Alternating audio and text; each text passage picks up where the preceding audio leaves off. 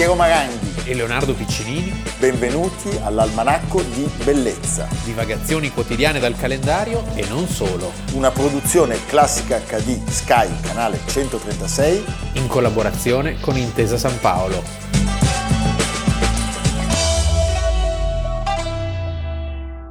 Almanacco di Bellezza primo giugno, è iniziato giugno, Leonardo Piccini. Sei contento? Sì, molto, molto. Lo aspettavo con ansia. E Piero Maranghi E Piero Maranghi. Piero Maranghi e... e Leonardo Piccinini, Leonardo eh sì, Piccinini. per l'appunto siamo sempre E... No, scusami. e Sua Maestà le parmesan. Le parmesan e l'aceto balsamico. Esatto. Della tua Modena. Esatto, come il parmigiano che Come c'è, il parmigiano, anche, c'è anche a Modena. anche fino a Bologna arriva, Fino a anche Bologna. fino a Mantova alcune è del Guido, consorzio. Guido Zanichelli. Guido Zanichelli from Carpi. Foncarpi che è venuto a trovarci Sì. a Legnago quando abbiamo registrato il nostro Salieri. Salieri, e fedelissimo anche lui Sì. ci ha mandato naturalmente le scatole sono vuote e le diamo a Leo perché il sulle con- derrate alimentari io faccio un po' il podrecca Ecco. eh? il burattinaio Sì. eh? però devo No, dire no. questi sono regali che riempiono il cuore e che ci fanno sentire davvero seriamente il calore dei nostri telespettatori Qui voi non vedete, ma siamo circondati di generi dal sangue morlacco, il procione che è stato le marmellate. il procione che è stato carpacciato Sì. E che- E forse apriremo un piccolo negozio di alimentari. sì, che si chiamerà la procioneria eh? la no, procioneria suona male. suona benissimo va bene grazie grazie grazie Guido Zanichelli Evviva. da Carpi. Un contributo. Chiamato fui di là Ugo Ciappetta. Di me son nati Filippi e i Luigi, per cui novellamente è Francia retta. Figliuol fui io d'un beccaio di Parigi, quando li regi antichi venner meno tutti, fuorcun renduto in panni bigi. Trovami stretto nelle mani il freno del governo del regno e tanta possa di nuovo acquisto e sì d'amici pieno c'alla corona vedova promossa la testa di mio figlio fu dal quale cominciar di costor le sacrate ossa mentre che la grandota provenzale al sangue mio non tolse la vergogna poco valea ma pur non facea male Lì cominciò con forza e con menzogna la sua rapina e poscia per ammenda Pontì e Normandia prese e Guascogna. La lettura del Purgatorio. Chiamato fui di là Ugo Ciappetta. Di me son nati i Filippi e i Luigi, per cui novellamente è Franciaretta. Giusto. Stupendo. Allora ci fa un po' sorridere l'italianizzazione del nostro Vate Dante. Che coi francesi, diciamo, aveva un po' di No, problemini. già qua miracolosamente lo mette nel Purgatorio perché eh, gli altri finiscono tutti più in giù. Eh? Dante evocava l'imperatore, sappiamo, che non, non- non gli dà soddisfazione, No. ma i francesi no. No, i francesi no. Sì. Noi stiamo parlando di Ugo Capeto che il primo giugno del 987 viene eletto finalmente a Noyon. È una storia che finisce con Luigi Capeto Eh sì. e poi si presenta per un pochino, poi eh, dopo Sì. Napoleone.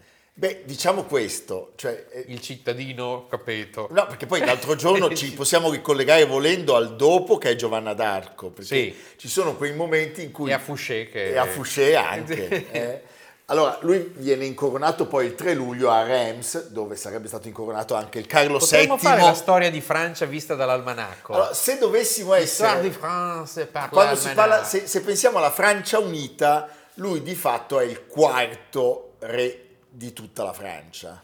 Sì, Dopo Pipino, Carlo Magno e il Pio. preparato sto ragazzo. Luigi il Pio. Poi c'è il periodo de- della Francia occidentale dove ce ne sono Eh, un sì. sacco, non si capisce più niente. Lui riesce... Perché Ciappetta? Ciappetta sarebbe una piccola cappa, la chapette, Sì. e Dante continua a non esprimere comunque grande ammirazione. È molto snob Dante. Si dice che è figlio beccaio, Sì. cioè che il padre faceva il macellaio praticamente. Non è vero però, Sì. perché Meglio realtà- beccaio che becco. che becco, potrebbe direbbe dire. Gastone Moschini.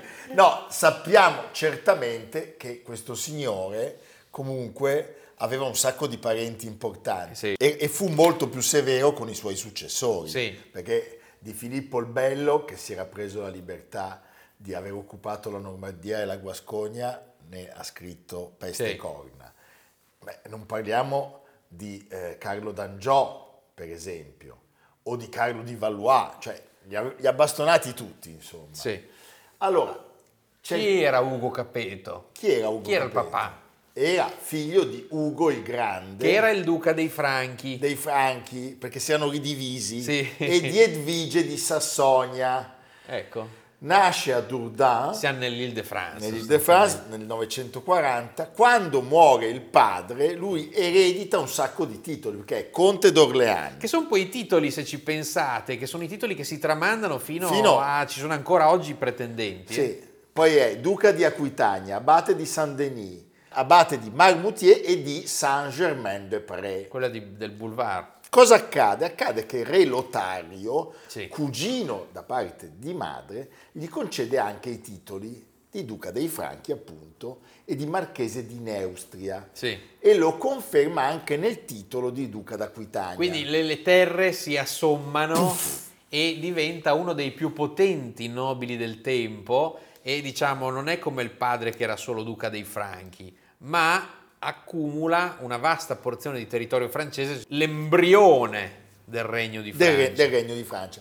Lui all'inizio è fedele a Lotario, però incomincia a stringere nuove amicizie, sposa Adelaide, che era figlia di Guglielmo di Aquitania, e poi a un certo punto dice, ma sai che c'è? Che io posso anche fare da solo. Quindi si allea con gli imperatori romani, cioè Ottone, che era anche suo zio, E poi Ottone, secondo. che arriva dopo? Ottone primo. Bravo. Sono intelligente. eh? E poi cosa accade? Che Lotario, che a questo punto gli muove guerra, viene respinto da, da- da- da Ugo Capeto in Lorena anche grazie a un personaggio importante. All'arcivescovo di Reims, ad si- Alberone. per ad gli amici- Alberone. Per, gli italiani, ad Alberone. Eh, ad Alberon. Eh. Senti, l'11 maggio del 986 l'assemblea annuale Preciso, nobili eh. a Compiègne, sempre tutto sempre tutto negli stessi posti, accusa di tradimento ad Alberone, eh, che alza un'ascella. Capeto mostra chiaramente le sue intenzioni riunendo un esercito e quindi disperde l'assemblea, però eh, lui capisce che è anche venuto il momento di prendere il potere, non ci sono più indugi e quindi il 2 marzo del 986, alla morte di Lotario, per un colpo di freddo, Sembrano quelle cose tipo Brezhnev. sì. Cosa succede? Che Lotario muore, il figlio cade da cavallo e muore pure lui un anno dopo. Eh, però qua c'è qualcosa. eh. Allora scoppia però la solita rivalità contro chi? Con i Carolingi. I Capetingi e i Carolingi. Sì. E Che è una storia che si riflette in un lunghissimo periodo Certo. di tempo fino all'altro ieri. fino all'altro ieri. Fino alla comunità del carbone e dell'acciaio che finalmente ha messo fine a questa mette cosa. fine. Sì. Allora, lì c'è un altro Luigi, Luigi V, detto il fannullone. Bellissimo. Mi sta molto simpatico. Bellissimo. questo Luigi V muore. Allora a questo punto lui cosa fa? Convoca una riunione a San Lis per eleggere un nuovo re e ad Alberone attacca il pretendente Carlo I di Lorena perché è al servizio di un re straniero, ha sposato una donna di rango inferiore, quindi non può fare il re. E vince chi? Il nostro Capeto. Il capeto, sì. Il Capeto è il re. Il 30 dicembre 987 nomina successore suo figlio, Roberto II, con cui l'anno successivo, siamo nel 988, assedia senza successo Laon. che era caduta nel frattempo nelle mani di Carlo. Casino. Un casino, eh? Allora a questo punto dice: no, forse è meglio non scannarsi in battaglia, proviamo a, a- a- fare un accordo con, con Carlo, anche perché nel frattempo ad Alberone era perito pure lui. Sì. Cosa succede? Per fare un beau geste nei confronti dei Carolingi, nomina Arnolfo, figlio illegittimo di Lotario e nipote di Carlo, vescovo di Reims, arcivescovo. Ma appena insediato anche Arnolfo lo tradisce, cioè ritorna a schierarsi con Non Carlo. è Arnolfo di Cambio, ma è Arnolfo di Carlo. Un casino. eh?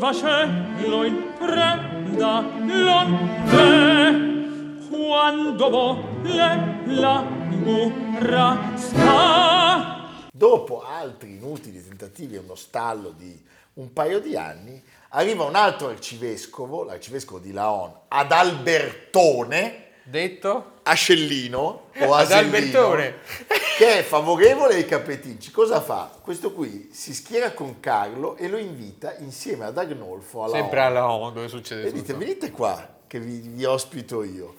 Gli giura fedeltà, nella notte li fa arrestare e imprigionare. Disarmati. Disarmand und Arrest. Carlo viene segregato a Orléans dove muore l'anno dopo e Arnolfo deve rinunciare a tutti i suoi benefici al titolo di arcivescovo.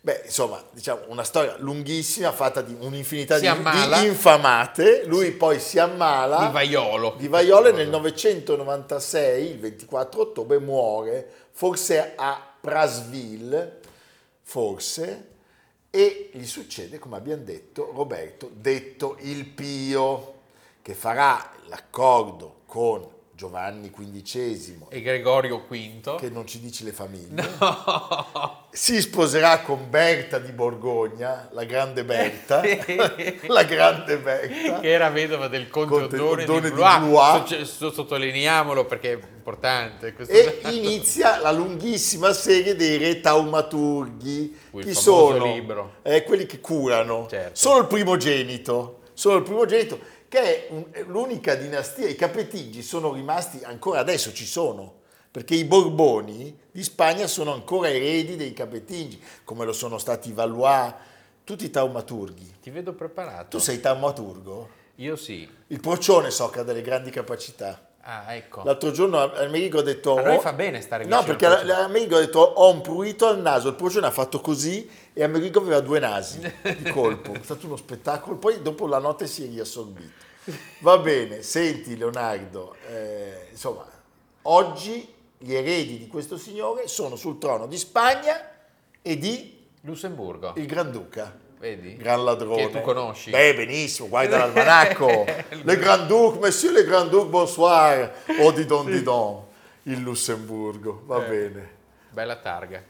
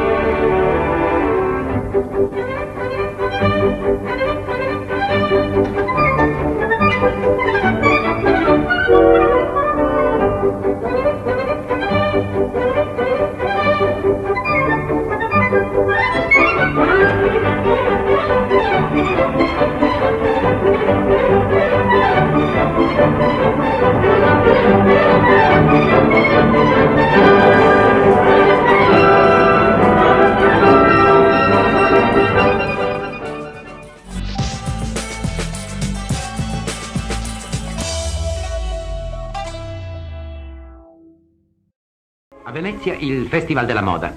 Due mantelli di Antonelli e Carosa. Oro d'autunno sui rampicanti.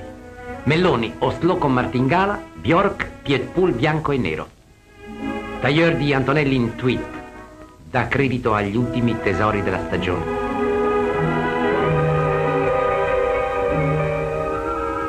Bicchi propone un modello a sorpresa. Il vestito è in velluto di cotone nero, ma il collo a patina con i grossi bottoni da Pierrot è asportabile. Denuda la gola. La mette a disposizione delle collane e dei gioielli.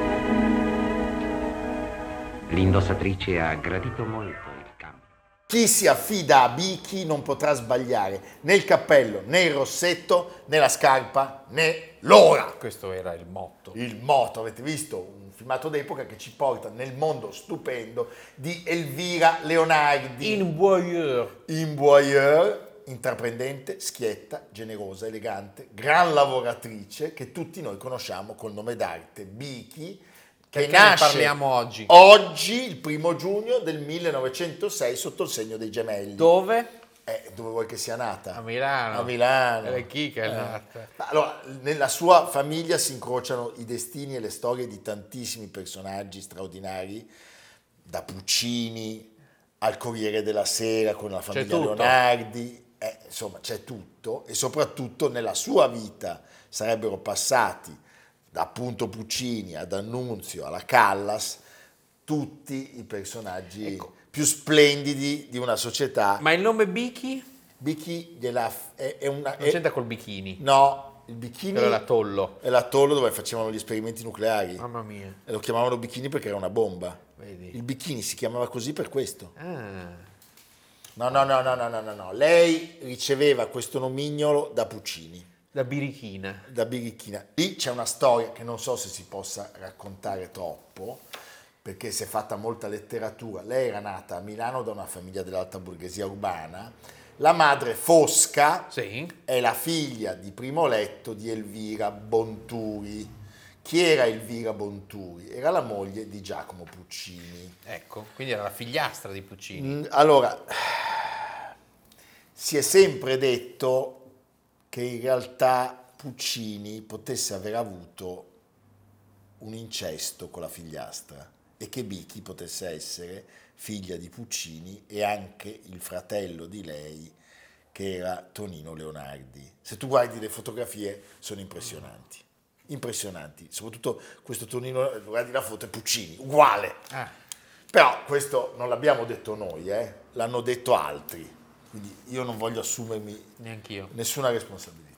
L'ha detto lui. L'ha detto Amerigo e noi lo riferiamo. Puccini sarebbe stato molto affettuoso sia con Fosca, e poi qui ci viene in mente Chinatown, eh, e con la nipote appunto Bichi, e questo soprannome, storpiando il termine birichina, fu proprio lui a coniarlo. La K l'avrebbe suggerita e aggiunta Sempre lui. il Vate. Quello del sangue morlacco.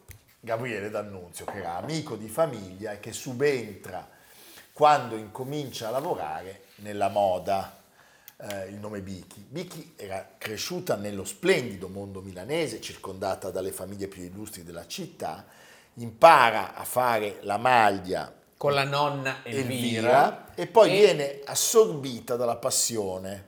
Tu sai cucire, Piero? Molto bene, da piccolo facevo l'uncinetto. Ecco, È vero. si capiscono tante cose. Va a studiare al liceo linguistico femminile Manzoni, coltiva la musica e all'inizio degli anni venti diventa molto amica, e qui c'è un'altra scintilla, di Valli Toscanini, Toscanini. la figlia del maestro, e con lei compie Numerosi viaggi al seguito del maestro. a sentire la musica durante le sue tournée. Quindi Allora, si arriva a Parigi. E a Ecco. Parigi cosa c'è? c'è L'haute couture. l'haute couture. E lei nel 1933 incontra la stilista Vera Borea, che ha un piccolo atelier a Parigi. Lei cosa fa? Le propone, insieme a Gina Cicogna, di occuparsi delle sue collezioni sportive balneari per l'Italia.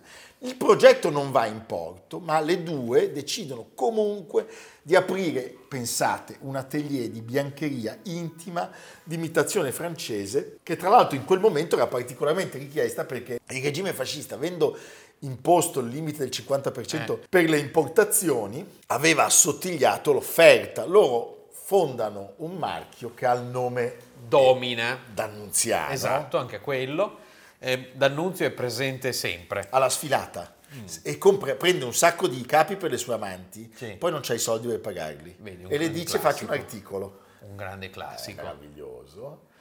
E L'atelier era famoso nella via Senato numero 8. l'amante di D'Annunzio, per cui aveva preso tutta la biancheria, era la pianista Luisa Baccara. Luisa Baccara, ma lui appunto eh, è indebitatissimo Le fa una lettera di complimenti dicendo fanne l'uso che vuoi. e ad Annunzio, sai, non si poteva dire molto eh, perché era un mito. È una baraonda di polemiche perché eh, la biancheria intima in quegli anni non era proprio scontata, però c'è Però tutte la vogliono. grandissimo successo. Tra i clienti l'abbiamo Maria José del Belgio, del Belgio, che futura regina non d'Italia. era ancora regina in No, quel momento. lo sarebbe diventata. Si scioglie la società con Gina Cicogna e Bichi continua in proprio. Non più biancheria intima, ma tailleur, abiti, eh, cosiddetto gran sera.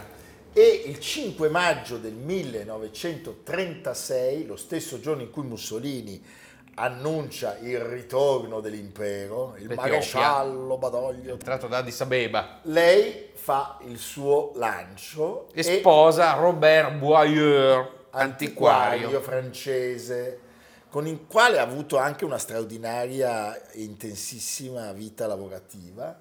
Il 7 luglio nasce invece una figlia, Roberta, che a 20 anni sposa il couturier francese Alain Renault, che diventerà un imprescindibile collaboratore della suocera. Certo.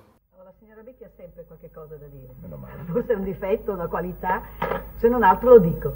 Coraggio. I problemi dell'alta moda sono molti, però si riuniscono in pochissimi punti in fondo. Abbiamo bisogno degli appoggi e abbiamo bisogno di educare la donna italiana che in fondo l'alta moda è internazionale. Perciò, che sia italiana, che sia francese, che sia inglese, che sia americana, quando un vestito è di buon gusto, è di buon gusto. Mentre la donna italiana ha ancora delle prevenzioni, è assolutamente attaccata all'etichetta francese, diciamolo pure.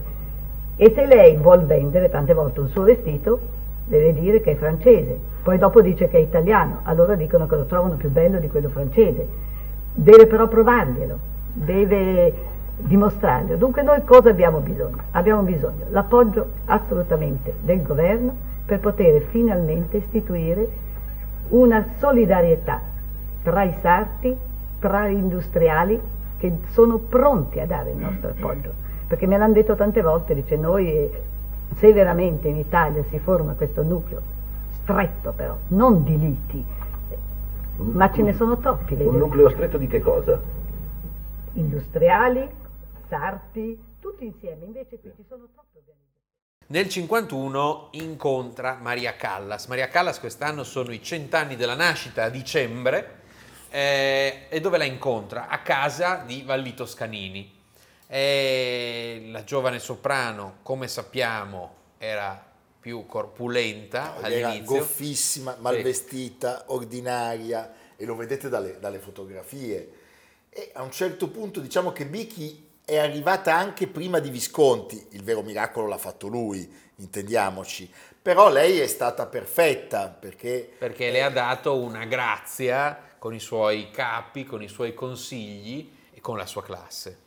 E l'una diventerà testimone dell'altra e viceversa. Eh, Un sodalizio iconico di amicizia e di stile di quegli anni. Sono gli anni, sono gli anni del boom e la casa Bicchi diventa uno dei grandi successi del Made in Italy e l'alta moda italiana diventa una realtà anche concreta e- e- redditizia. sì, redditizia. Citiamo anche le sorelle Fontana, citiamo Germana Marucelli, Iole Veneziani e citiamo Gigliola. Curiel, stupenda, anche a lei dedicheremo una puntata, certamente.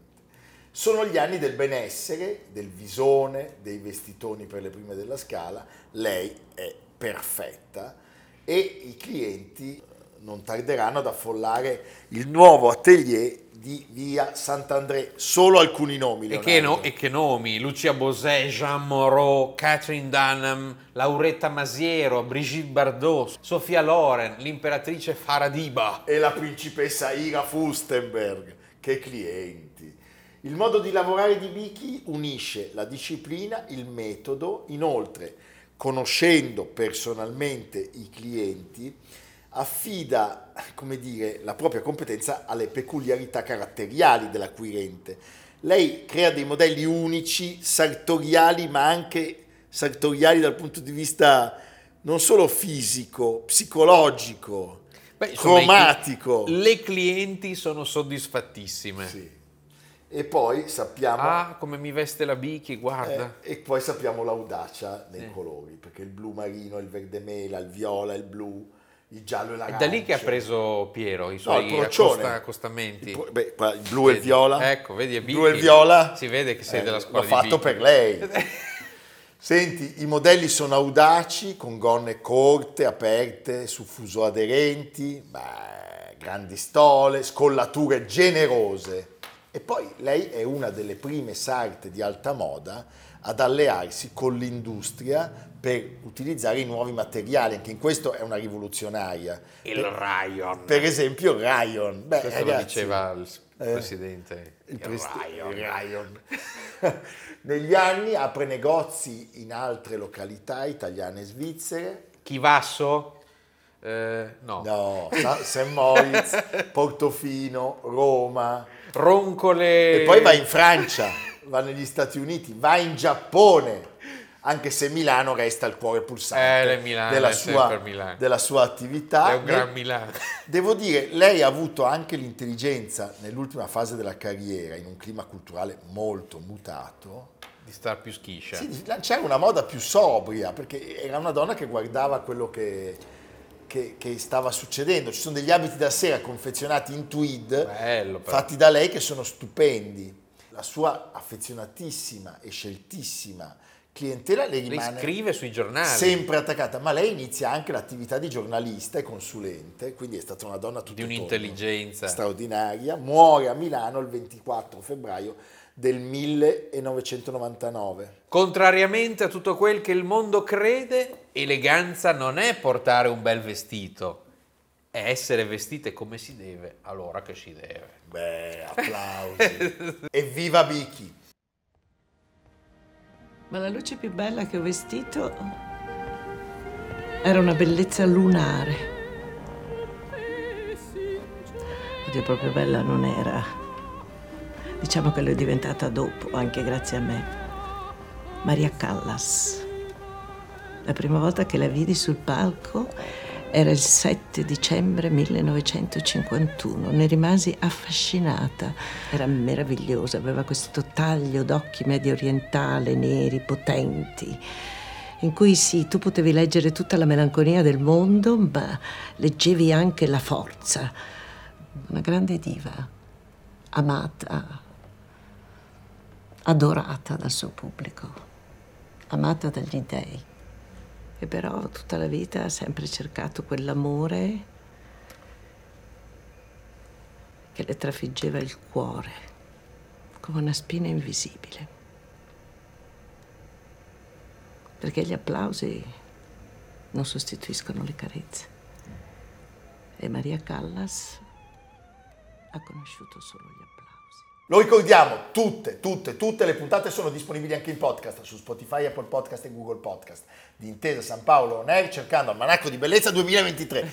Qui c'è il libro che Sì. te lo tieni tu, io mi prendo il parmigiano e ti saluto. Ma io ho il sangue morlacco. E allora io ho l'aceto di Modena. Sì, Ormai, ormai siamo pieni di doni. di doni, di dolci, di salato, di liquori, di formaggi, di tutto. Formaggi, va bene. Dunque domani è una data importante. Importantissima. Intanto perché è la festa della Repubblica Certo. e quindi auguri alla Repubblica e viva il Presidente Mattarella e viva tutti noi. E, e poi perché Beh, domani è una festa della Repubblica, ma siamo tra le guglie. domani sera c'è una programmazione speciale e voi alle 20.30 Dovete vedere l'almanacco speciale. Cioè, domani l'almanacco all'una va in onda regolarmente, parleremo della Repubblica e di Segovia, meraviglioso. Poi sarà replicato alle 17, non alle 20.30, perché? Perché alle 20.30 voi potrete vedere l'almanacco speciale realizzato sulle guglie e non solo. Davanti, dietro, dentro, sotto. Adesso stai, stai calmo. Del Duomo di Milano. Sì. E noi siamo orgogliosissimi. Ringraziamo Monsignor Borgonovo, il presidente Fedele Confalonieri e il direttore Fulvio Pravadelli di questa straordinaria opportunità. Piero si è anche confessato. Sì. Sì. di tutti i suoi peccati. Purtroppo c'è un, c'è un prelato che è, è svenuto, è ancora lì dentro, steso, con i sali. Ho cercato di farlo riprendere, ma questo non sono riuscito. Vabbè. Va bene. Sono cose che capitano. Quindi Evviva, ci vediamo domani. ci vediamo domani. Intanto ora allinea i programmi della Allora, che è rete. il suo sogno. Lui fa questo solo... Cioè lui fa tutto sto cinema per dire sta frase. Sì. Ma va bene così, in fondo si Non cambiate canale. Voi pensate la bontà di Eh, questo sì, cosa è da buono, piangere, buono, da buono, piangere. sì, sì. Poi è ricco di calcio anche. Ah, Va bene. evviva, ci vediamo domani. A domani. Almanacco di bellezza, a cura di Piero Maranghi e Leonardo Piccini. Con Lucia Simioni, Samantha Chiodini, Silvia Corbetta, Jacopo Ghilardotti, Paolo Faroni, Stefano Puppini. Realizzato da Amerigo Daveri, Domenico Catano, Luigi Consolandi, Simone Manganello, Valentino Puppini. Una produzione classica HD, Sky Canale 136 in collaborazione con Intesa San Paolo.